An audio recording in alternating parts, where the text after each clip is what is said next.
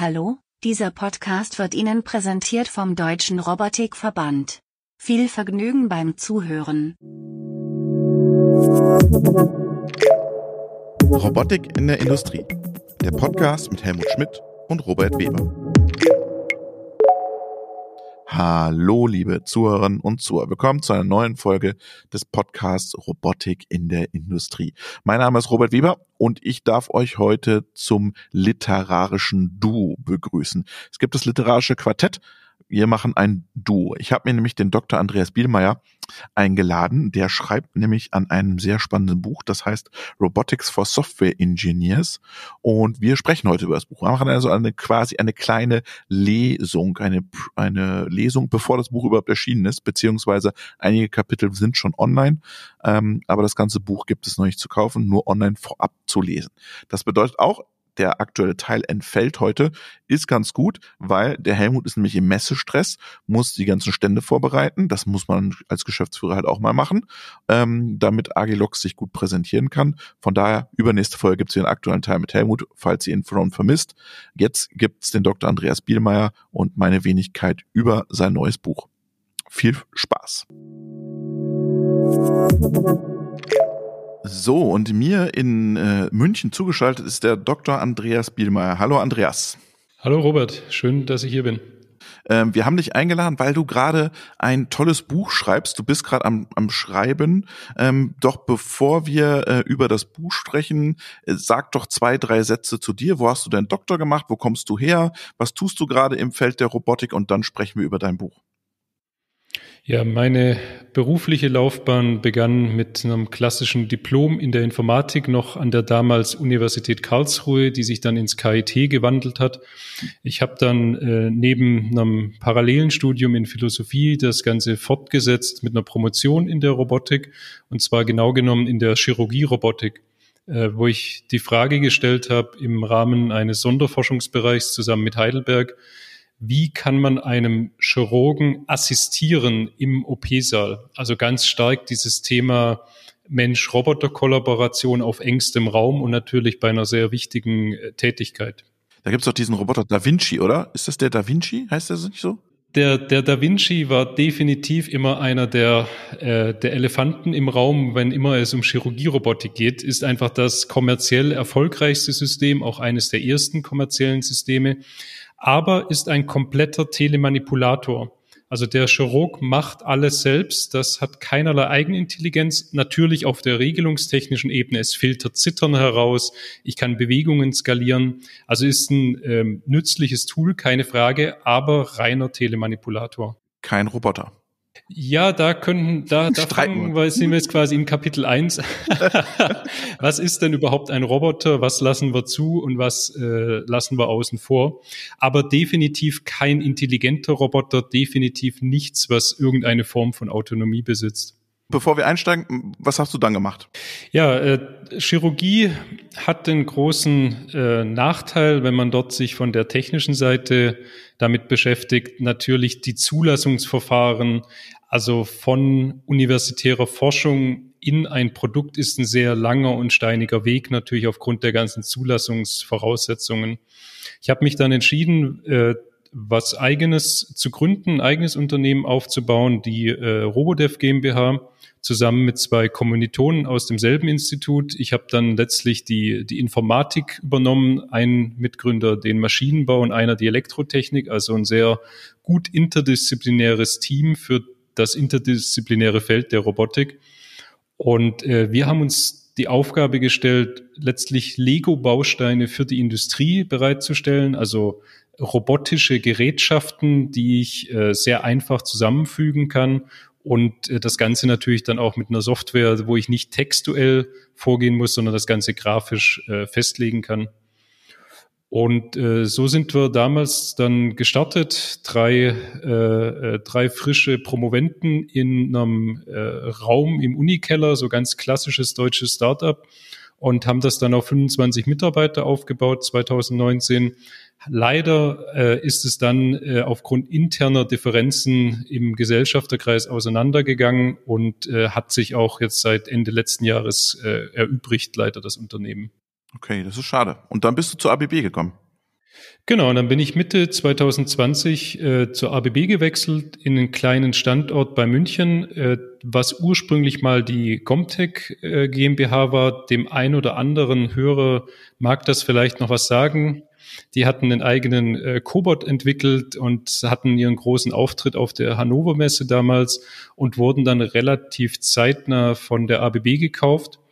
Und äh, dieser Standort äh, Fünf Jahre später bin ich dann dazugestoßen, ursprünglich als Teamleiter für ein äh, Team, was sich äh, mit der Firmware für den neuen Cobot der ABB beschäftigt hat. Also sicherheitsgerichtete äh, Embedded-Entwicklung. Und seit Anfang 2021 habe ich jetzt die Rolle als Chief Software Architect für die ABB Robotik übernommen. Also die, die aktuellen Cobots erinnern auch noch an die Gomtech Vergangenheit, würde ich mal so formulieren. Also es, es lagen einige Iterationen dazwischen, drücken wir es mal so aus, aber es gibt natürlich noch eine gewissen, also es ist noch ein großer Teil derselben Mannschaft natürlich hinter, hinter den äh, Robotern gewesen. Ja, sehr gut.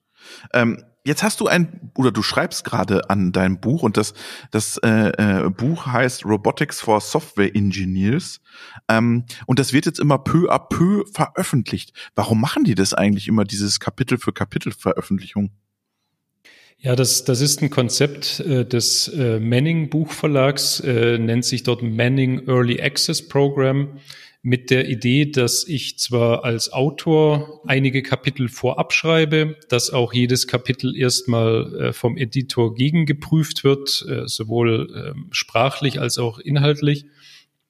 Und äh, dann wird es allerdings online gestellt was den Sinn hat, viel früher auch bei Büchern äh, Feedback zu bekommen. Also es gibt ja in der Open Source Welt so das Mantra Publish Early, Publish Often und das Ganze ist so etwas auf äh, das Thema äh, Bücher übertragen, damit man einfach nicht erst nach äh, ein, zwei Jahren Schreiben Feedback bekommt und dann vielleicht, wenn es gedruckt ist, äh, den Hinweis, ja, in Kapitel 2, hier ist so eine Sollbruchstelle, dort bleiben die meisten hängen, sondern man kann dann eben iterieren aufgrund des Feedbacks der frühen Leser, äh, die dann in diesem Mehrprogramm sich das Buch schon kaufen, direkt lesen können und dann, wenn es komplett fertig ist, die finale PDF oder das final gedruckte Buch erhalten.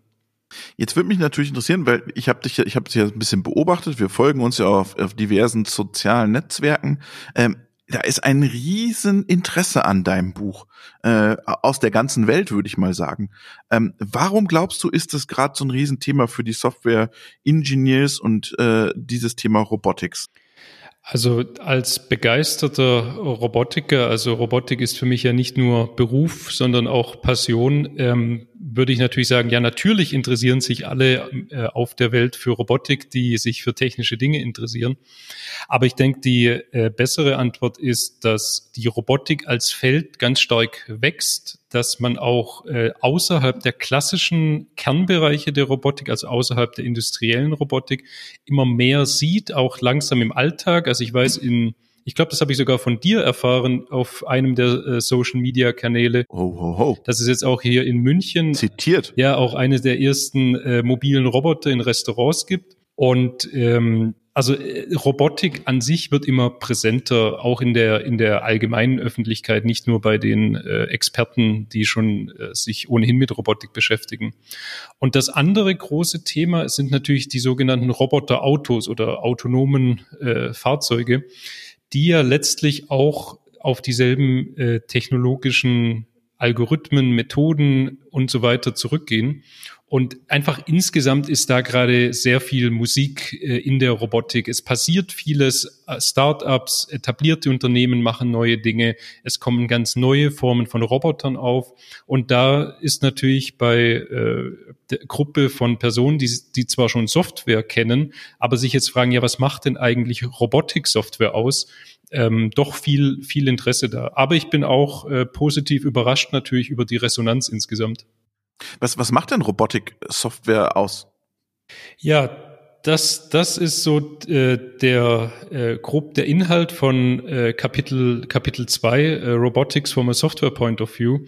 Also ich sehe die Robotik als eines der klassischen Felder an der Schnittstelle zwischen der, der realen Welt und der virtuellen Welt. Also da könnte man jetzt natürlich sagen, ja, das gilt ja auch für die ganze Automatisierungstechnik und für, für äh, andere Formen von Embedded Software. Aber es ist, sage ich mal, näher am, am Alltag. Äh, also ich denke, ich möchte mir jetzt hier die Kaffeetasse greifen und greife dann die, mir die Kaffeetasse. Und das ist natürlich etwas, was viele nachvollziehen können, wenn sie einen Roboter konstruieren wollen, der ihnen Kaffee äh, bringt. Und äh, diese Idee, ich kann mit meiner Software dann in die reale Welt hinausgreifen und eben nicht nur über Displays oder irgendwelche Töne oder blinkenden LEDs, sondern ich kann wirklich reale Effekte erzielen in, in der Welt über meinen Softwarecode, das ist, glaube ich, so eine der, der Kernthemen. Ähm, ich sage immer gerne, wenn normale Software crasht, dann muss ich sie rebooten. Wenn eben Robotik-Software crasht, dann muss ich sie wahrscheinlich reparieren hinterher oder dann muss ich hinterher den Roboter reparieren. Das heißt, willst du mit dem Buch mehr Software Engineers für Robotik motivieren, dass du sagst, äh, wir brauchen euch, äh, das ist ein Zukunftsfeld? also der, die ganz starke Ausrichtung ist wirklich, ich nehme an, äh, ein Leser versteht schon Python oder eine verwandte Sprache so äh, durchschnittlich gut, aber hat keine tiefen Hintergrund in verschiedenen Mathematikbereichen, in der Physik, im Maschinenbau, in der Elektrotechnik, sondern wirklich ein, ein Programmierer, äh, eventuell auch ohne das komplette Universitätscurriculum äh, wo man ja theoretisch soll's geben. Äh, höhere Mathematik lernt. Ja, soll, genau, soll es ja geben. Und es soll auch viele geben, die haben zwar einen abgeschlossenen Bachelor Master, aber haben die Analysis und die Algebra trotzdem verdrängt äh, nach einigen Jahren äh, Beruf. Und äh, das ist sozusagen mein, mein Zielpublikum. Ähm, es gibt von Manning dort so eine Hilfestellung, Hilfestellung für Autoren, die nennt sich der Minimally Qualified Reader. Und das finde ich ein super Gedanke. Also was muss ich mitbringen, damit ich maximal profitieren kann von äh, Lernmaterialien wie, wie einem solchen Fachbuch? Und äh, das ist genau die Zielgruppe, dass ich sage, Personen mit einem schon Hintergrund in Software, also ich bringe hier nicht Programmieren bei. Diese Bücher gibt es auch, äh, also einen, einen Roboter zu nehmen, um überhaupt programmieren zu lernen. So, ich, ich gehe eher daran, ja, ich, gehe eben nicht davon aus, der Leser kann schon ähm, allerlei Varianten der höheren Mathematik, äh, kann schon äh, Differentialrechnung, Integralrechnung, kennt sowas wie, äh, wie Lie-Gruppen und, und so weiter, sondern ich nehme die Leser wirklich bei der Hand und führe sie nach und nach in das Fachgebiet. Weil was ich auf der anderen Seite vermeiden möchte, und die Kategorie von Büchern gibt's auch und die erfüllen auch ihren Zweck, dass ich so ein ähm, Programming ROS Buch. Also wie kann ich mit einer speziellen Software etwas tun, ohne dass ich am Ende tatsächlich mehr über Robotik verstanden habe. Also mein Weg ist, würde ich zu sagen, äh, es gibt das Interesse da draußen, es gibt genug Leute inzwischen, paar Millionen auf der Welt, die können Software entwickeln. Und ähm, ich möchte Ihnen den Weg ebnen hinein in die Softwareentwicklung für Robotiksysteme, weil ich bin ja auch oft an, in der Situation in meiner aktuellen Rolle, dass ich äh, Personal suche. Ach, das ist also eine, eine, eine Hire-Aktion hier von ABB dann, oder was? Ja, nicht, nicht unbedingt von, äh, von ABB oder nicht unbedingt nur für äh, als, als Akquiseinstrument, aber natürlich hätte ich gerne viel mehr gute Kandidaten. Ich hätte natürlich gerne Leute, die schon Robotik verstehen, die auch einen Überblick haben, weil das ist eine, natürlich so eine andere Gefahr in der Robotik, ist ein sehr breites Feld wenn man äh, sich in der Universität damit beschäftigt oder in Forschungsinstituten, geht man oft sehr tief in eine spezielle äh, Richtung, beschäftigt sich mit einem speziellen, äh, einer speziellen Problemstellung, aber es geht der, der Überblick ist gar nicht da. Und äh, so einerseits konkret Softwareentwicklern beizubringen, was müssen sie wissen, um Robotiksoftware zu schreiben und andererseits auch Personen, die schon in dem Dunstkreis der Robotik sind, einfach die Augen zu öffnen, was ist, was Robotik denn alles ist. Es sind eben nicht nur Industrieroboter, es sind eben nicht nur Drohnen, es sind nicht nur HVs, AMRs, sondern es ist eben all das und noch viel mehr und ähm, diesen Überblick zu spannen, also von, von äh, über die verschiedenen Robotiktypen hinweg, über die verschiedenen Software-Ebenen hinweg. Natürlich kann ich in einem Buch nicht in alle Details gehen, sonst wird es ein, ein Schinken wie das Springer Handbook of Robotics mit seinen zweieinhalbtausend Seiten. aber eben ein Überblick und genug Details, dass man selber weitermachen kann. Das, das ist so die Zielsetzung. Willst du den, den, den Lesern auch so eine Idee geben? Hey, ich kann Python und äh, cool, ich könnte damit auch was in der Robotik machen, weil wenn ich das verstanden habe, kann ich daraus eine Idee entwickeln mit meinen Programmierfähigkeiten. Definitiv. Also gerade dieser, dieser Aspekt, äh, wie komme ich, wie kommt meine Software in die reale Welt oder wie kann ich Dinge, die in der realen Welt existieren, in die Software bekommen?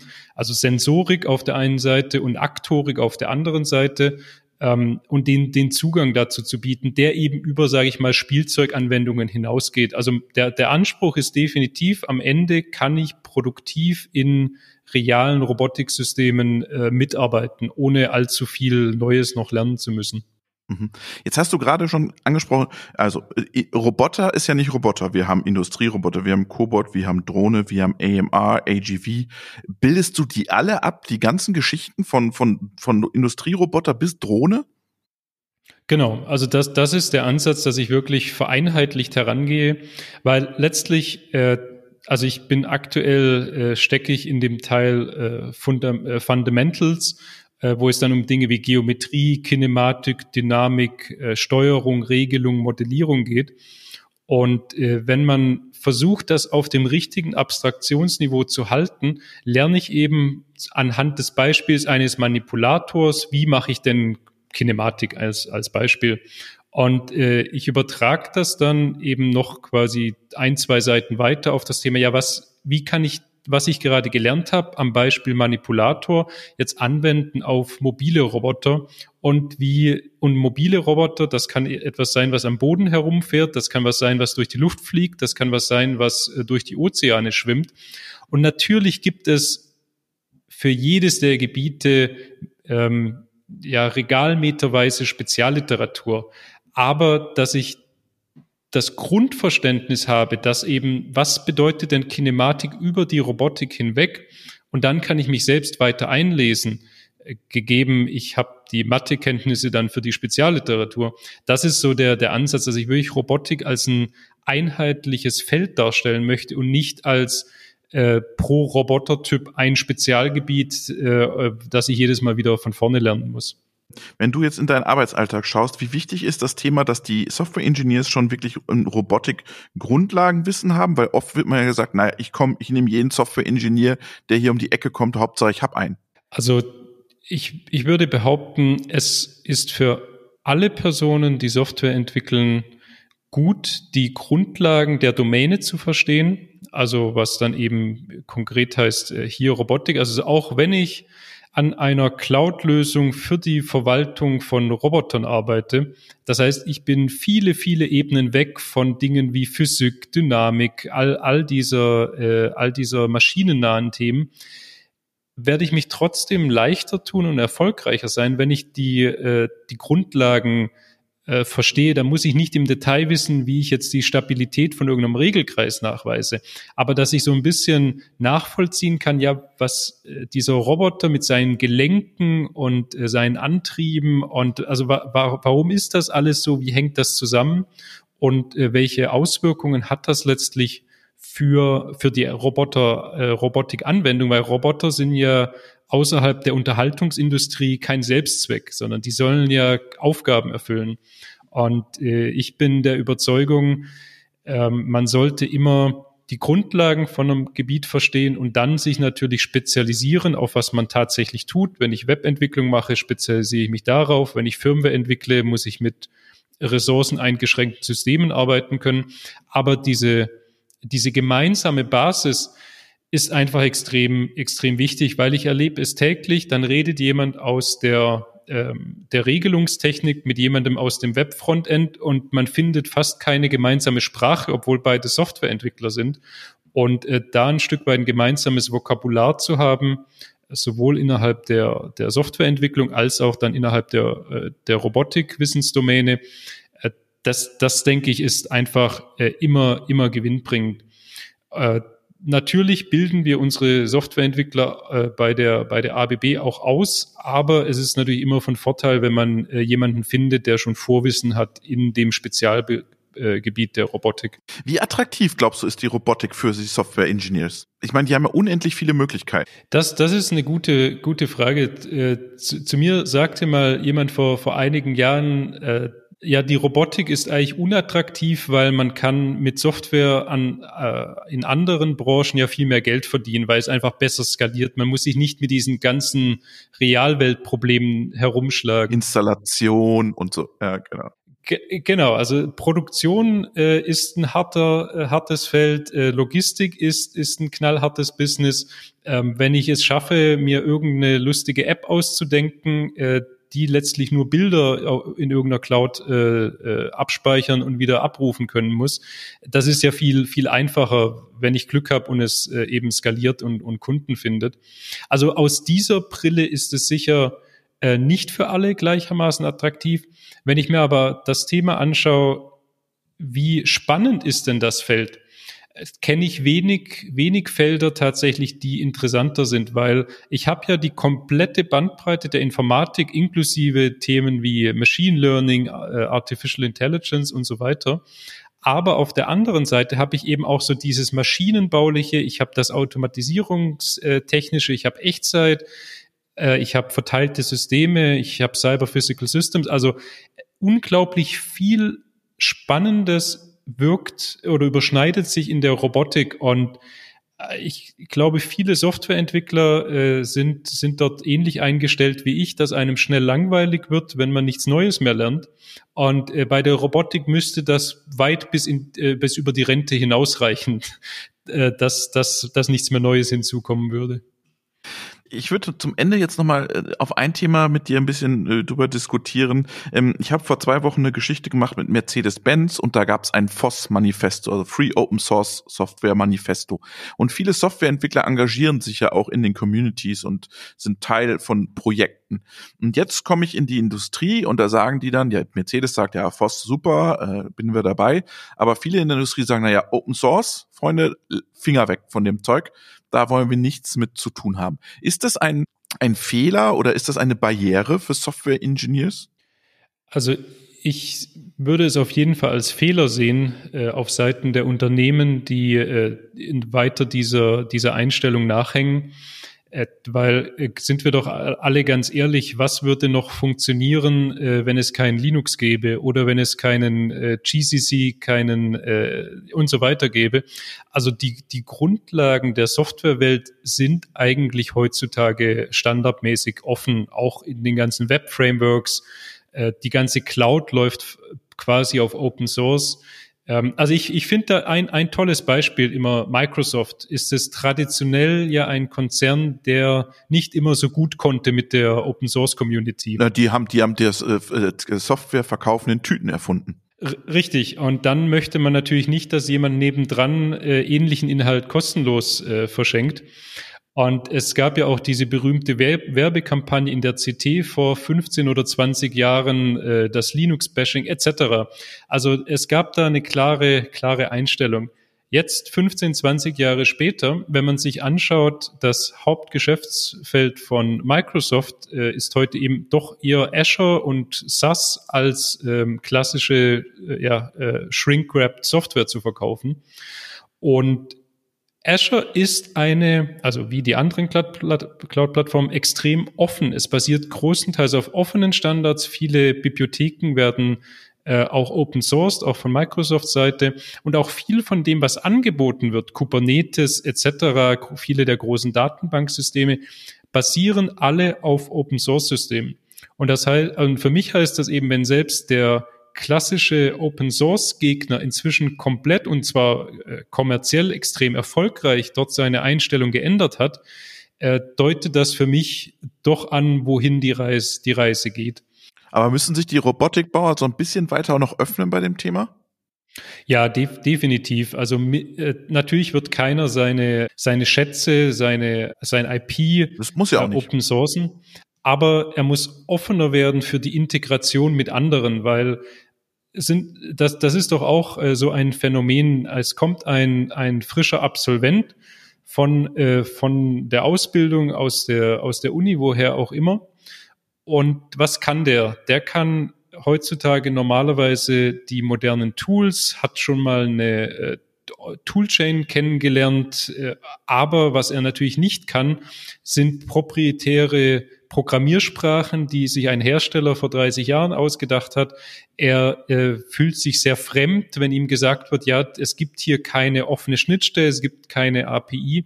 Also ich denke, dass einfach die zukünftigen Arbeitnehmer, die zukünftigen Wissensträger die äh, Automatisierungsfirmen da doch äh, ein ganzes Stück weit in eine ähnliche Richtung treiben werden, wo die IT-Firmen heute schon stehen. Und das ist natürlich ein Risiko und eine Chance. Ja. Ist das ein Thema bei dir im Buch? Ja, definitiv. Also ich, ich habe mir äh, gesagt, ich beginne komplett unabhängig von irgendwelchen konkreten Softwaresystemen, ähm, sondern einfach nur setz auf auf Python und ein bisschen Mathe-Bibliotheken und arbeite mich so durch einige der Grundlagen und äh, habe dann aber natürlich äh, das Robot Operating System ROS beziehungsweise ROS 2 als die Beispiel-Library.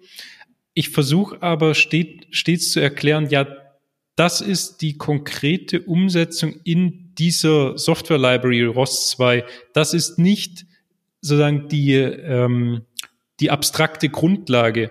Also äh, ROS und Open Source, also es ist ja genauso wie wenn ich ein Buch schreibe über Betriebssysteme, sollte ich vielleicht ein gutes Beispiel anführen. Und da wäre der Linux-Kernel natürlich äh, ein, ein äh, dafür äh, prädestiniertes Beispiel. Und so ähnlich sehe ich es auch in der Robotik, dass einfach äh, ROS das prädestinierte Beispiel ist für so ein äh, Lehrbuch, weil es dort, ähm, ja, es ist einfach die größte Community der Welt. Es hat die meisten Funktionen. Äh, ich finde Hilfe, ich finde Anschluss bei dem Thema. Also von daher setze ich darauf, alles anhand einer konkreten Open Source Implementierung zu erklären. Aber ich versuche auch sicherzustellen, dass die Leute nicht eine Implementierung mit einer Methode äh, verwechseln. Also wenn ich über Koordinatensysteme spricht, dann ist eben das das Essentielle und nicht die Implementierung von TF in ROS, auch wenn es äh, eine sehr gute Implementierung ist, um das Thema tiefer zu verstehen. Und du gibst den Hinweis, dass noch nicht alle mit ROS sich so angefreundet haben. Definitiv. Also das, das ist auch, äh, ich glaube, das steht sogar im äh, ganz, ganz am Anfang, dass ja Stand heute die meisten deployten Robotiksysteme sind proprietär von oben bis unten. Und es gibt natürlich auch nach wie vor den anhaltenden Trend, dass Jugendfirmen erstmal mit ROS beginnen und dann nach und nach äh, Dinge ersetzen, bis dann sie auch wieder einen komplett äh, eigen äh, sich ausgedachten Stack nutzen. Aber gleichzeitig sehe ich jetzt gerade auch mit ROS 2, dass doch die industrielle Nutzung zunimmt. Also bei den mobilen Robotern noch viel mehr als bei äh, den klassischen Industrierobotern. Das, das Gute ist aber, sobald ich verstanden habe, also selbst wenn ich, äh, ich habe selbst jahrelang äh, an der Universität Ross eingesetzt, sobald ich aber verstanden habe, dass was ich hier mache und womit ich mich hier beschäftige, eine allgemeinere Grundlage hat als eben diese konkrete Implementierung, dann fällt es mir auch leicht, mein Wissen zu übertragen, das ich mir mit ROS gesammelt habe, auf äh, das System von ABB oder von KUKA oder von, von all den äh, anderen Anbietern auf dem Markt. Jetzt, wo ich dich schon mal in der Leitung habe, du bist ja auch ein vielbeschäftigter Mann. Ähm, wir haben mal eine Folge gehabt zum Thema äh, Gaming Engines. Ist das ein Thema bei euch in der Software Engineering äh, bei Robotics, dass man sagt, wir setzen mit Unity und gehen in diese Gaming Engineering, äh, Gaming Engines rein? Weil da hast du ja, wird dir ja vieles von der Mathematik vielleicht abgenommen.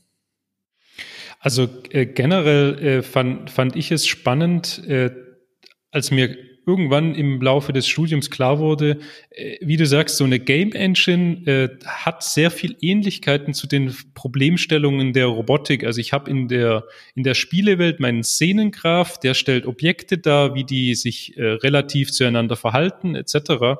Und genau das habe ich eigentlich auch in Form eines ein, meiner verketteten Koordinatensysteme in in der Robotik. Ähm, es werden ja auch äh, solche Grafik-Engines viel verwendet. Also sowohl jetzt, wenn ich jetzt mir die ABB anschaue, Robot Studio, das, das äh, Engineering-Tool äh, der ABB Robotik, hat natürlich eine 3D-Visualisierung, da steckt eine, äh, ja letztlich eine Computerspiele-Engine dahinter. Wenn ich mir ROS anschaue, dort gibt es die Visualisierung Arvis, steckt Ogre 3D, auch Open Source äh, Engine dahinter. Hinter Gazebo, dem äh, Robotik Simulator aus dem ROS-Universum, äh, äh, steckt auch eine Grafik-Engine dahinter. Also diese, diese Nähe zwischen ähm, äh, Grafik-Engines oder Spiele-Engines und äh, Robotik ist auf jeden Fall da, weil Robotik, also Robotik zu betreiben ohne eine 3D-Visualisierung, das also das macht man auch nur aus, aus akademischem Interesse. Also Robotik ist per se sowas Visuelles und Anschauliches. Ähm, zumindest möchte ich sehen, welche Auswirkungen meine Software hat in dieser dreidimensionalen Umgebung. Und ohne das kann man eigentlich gar nicht arbeiten. Das heißt, auch Spieleentwickler sind willkommen in der Robotikwelt. Sehr willkommen. Also es, äh, wenn man, also eine, eine super spannende Sache so aus der, der jüngeren, äh, jüngeren Vergangenheit, äh, Nvidia hat ja wie alle großen Unternehmen so eine jährliche ähm, Konferenz, äh, ich glaube GSC heißt sie bei Nvidia, und die zweistündige Keynote bestand zu 80 plus Prozent aus Robotikthemen. Und äh, das ist Nvidia, das ist nicht ein, ein Robotikunternehmen, aber mit ihrem äh, Omniverse und ISAC und wie, wie, es, äh, wie sie heißen, die, die Software-Frameworks, haben sie eben auch erkannt, mit ähm, realistischer 3D-Darstellung kann ich dann auch Machine Learning also realistischer 3D-Darstellung plus realistischer Physiksimulation kann ich dann auch ähm, Trainingsdaten bereitstellen für die Robotik. Ich kann Robotik-Anwendungen simulieren. Und äh, also das, also spätestens dann, wenn der größte Grafikkartenhersteller und größte Hersteller von 3D-Beschleunigung der Welt äh, so stark in die Robotik äh, hineinschaut und äh, so starke Angebote macht an die Robotik-Community, äh, sieht man, da gibt es einen engen Zusammenhang. Dazu auch der Hinweis, äh, wir machen bald eine Folge mit den Kollegen von ID auch aus München, die ja ganz eng mit Nvidia zusammenarbeiten, auch gerade die Bilddaten Open Source gestellt haben bei äh, GitHub zu ihrem ganzen Produktionsumfeld mit BMW zusammen. Also Nvidia kommt ja auch aus der Spielewelt, ne? muss man auch sagen, wissen viele nicht. Die kommen, also ich habe früher meine Grafikprozessor war Nvidia, weil man gut mit denen zocken konnte und heute machen sie halt äh, mehr mit Industrieumsatz als mit mit dem Zocken, habe ich das Gefühl, ja. Ich, ich, ich kenne die Umsatzanteile nicht, aber ja, ganz, ganz klar, dieser, dieser Übergang von Grafikkarten brauche ich dann, wenn ich zocken möchte oder vielleicht noch als CAD-Ingenieur. Äh, ähm, und sonst haben, haben die keine Relevanz zu heute, dass äh, ich in den Datencentern eigentlich genauso viele äh, GPUs habe, um darauf Berechnungen anzustellen, äh, wie ich Prozessoren habe. Äh, das, das war definitiv eine Entwicklung, die hätte ich dir vor 20 Jahren auch nicht vorausgesagt. Vielleicht schreibst du da nochmal in 20 Jahren nochmal ein Buch darüber, wie die Zeit sich verändert hat, Andreas. Aber ich, ich sag nochmal den Titel Robotics for Software Engineers. Wir packen die, die, die Website, wo man sich registrieren kann. Muss man sich wahrscheinlich registrieren und bezahlen, dass man mitlesen kann ähm, oder muss man da VIP sein? Suchst du die aus? Nein, nein. Also es, jeder, der, der äh, mir glaubt, dass ich das Buch fertigstellen werde, kann aktuell zu einem reduzierten Preis sich das Buch kaufen, hat dann sofort Zugriff und bekommt, sobald es fertig ist, dann entweder die digitale Variante oder das gedruckte Buch äh, eben eben zugesendet. Äh, man kann auch relativ große Ausschnitte sich per Vorschau anschauen, aber das, das sieht man dann alles selbst auf der, der Webseite. Okay, ich pack die Website in die Shownotes. Wir, ihr solltet alle dem Andreas vertrauen. Ich glaube, der schreibt das irgendwann zu Ende. Außer bei ABB ist jetzt äh, so viel zu tun, aber ich glaube, du machst sowas ja gerne auch am Wochenende, oder? Ja, also die die Robotik äh, ist das einzige, äh, also ich sage mal außerhalb von von Schlafen und sich um die Familie kümmern, ist so Robotik das, was mich beschäftigt. Das heißt, dann ist ja auch mehr Zeit da als nur in einem normalen Arbeitsalltag. Ich sage vielen, vielen Dank, Andreas, und schöne Grüße nach München. Ja, besten Dank, Robert. Hat mir gefreut.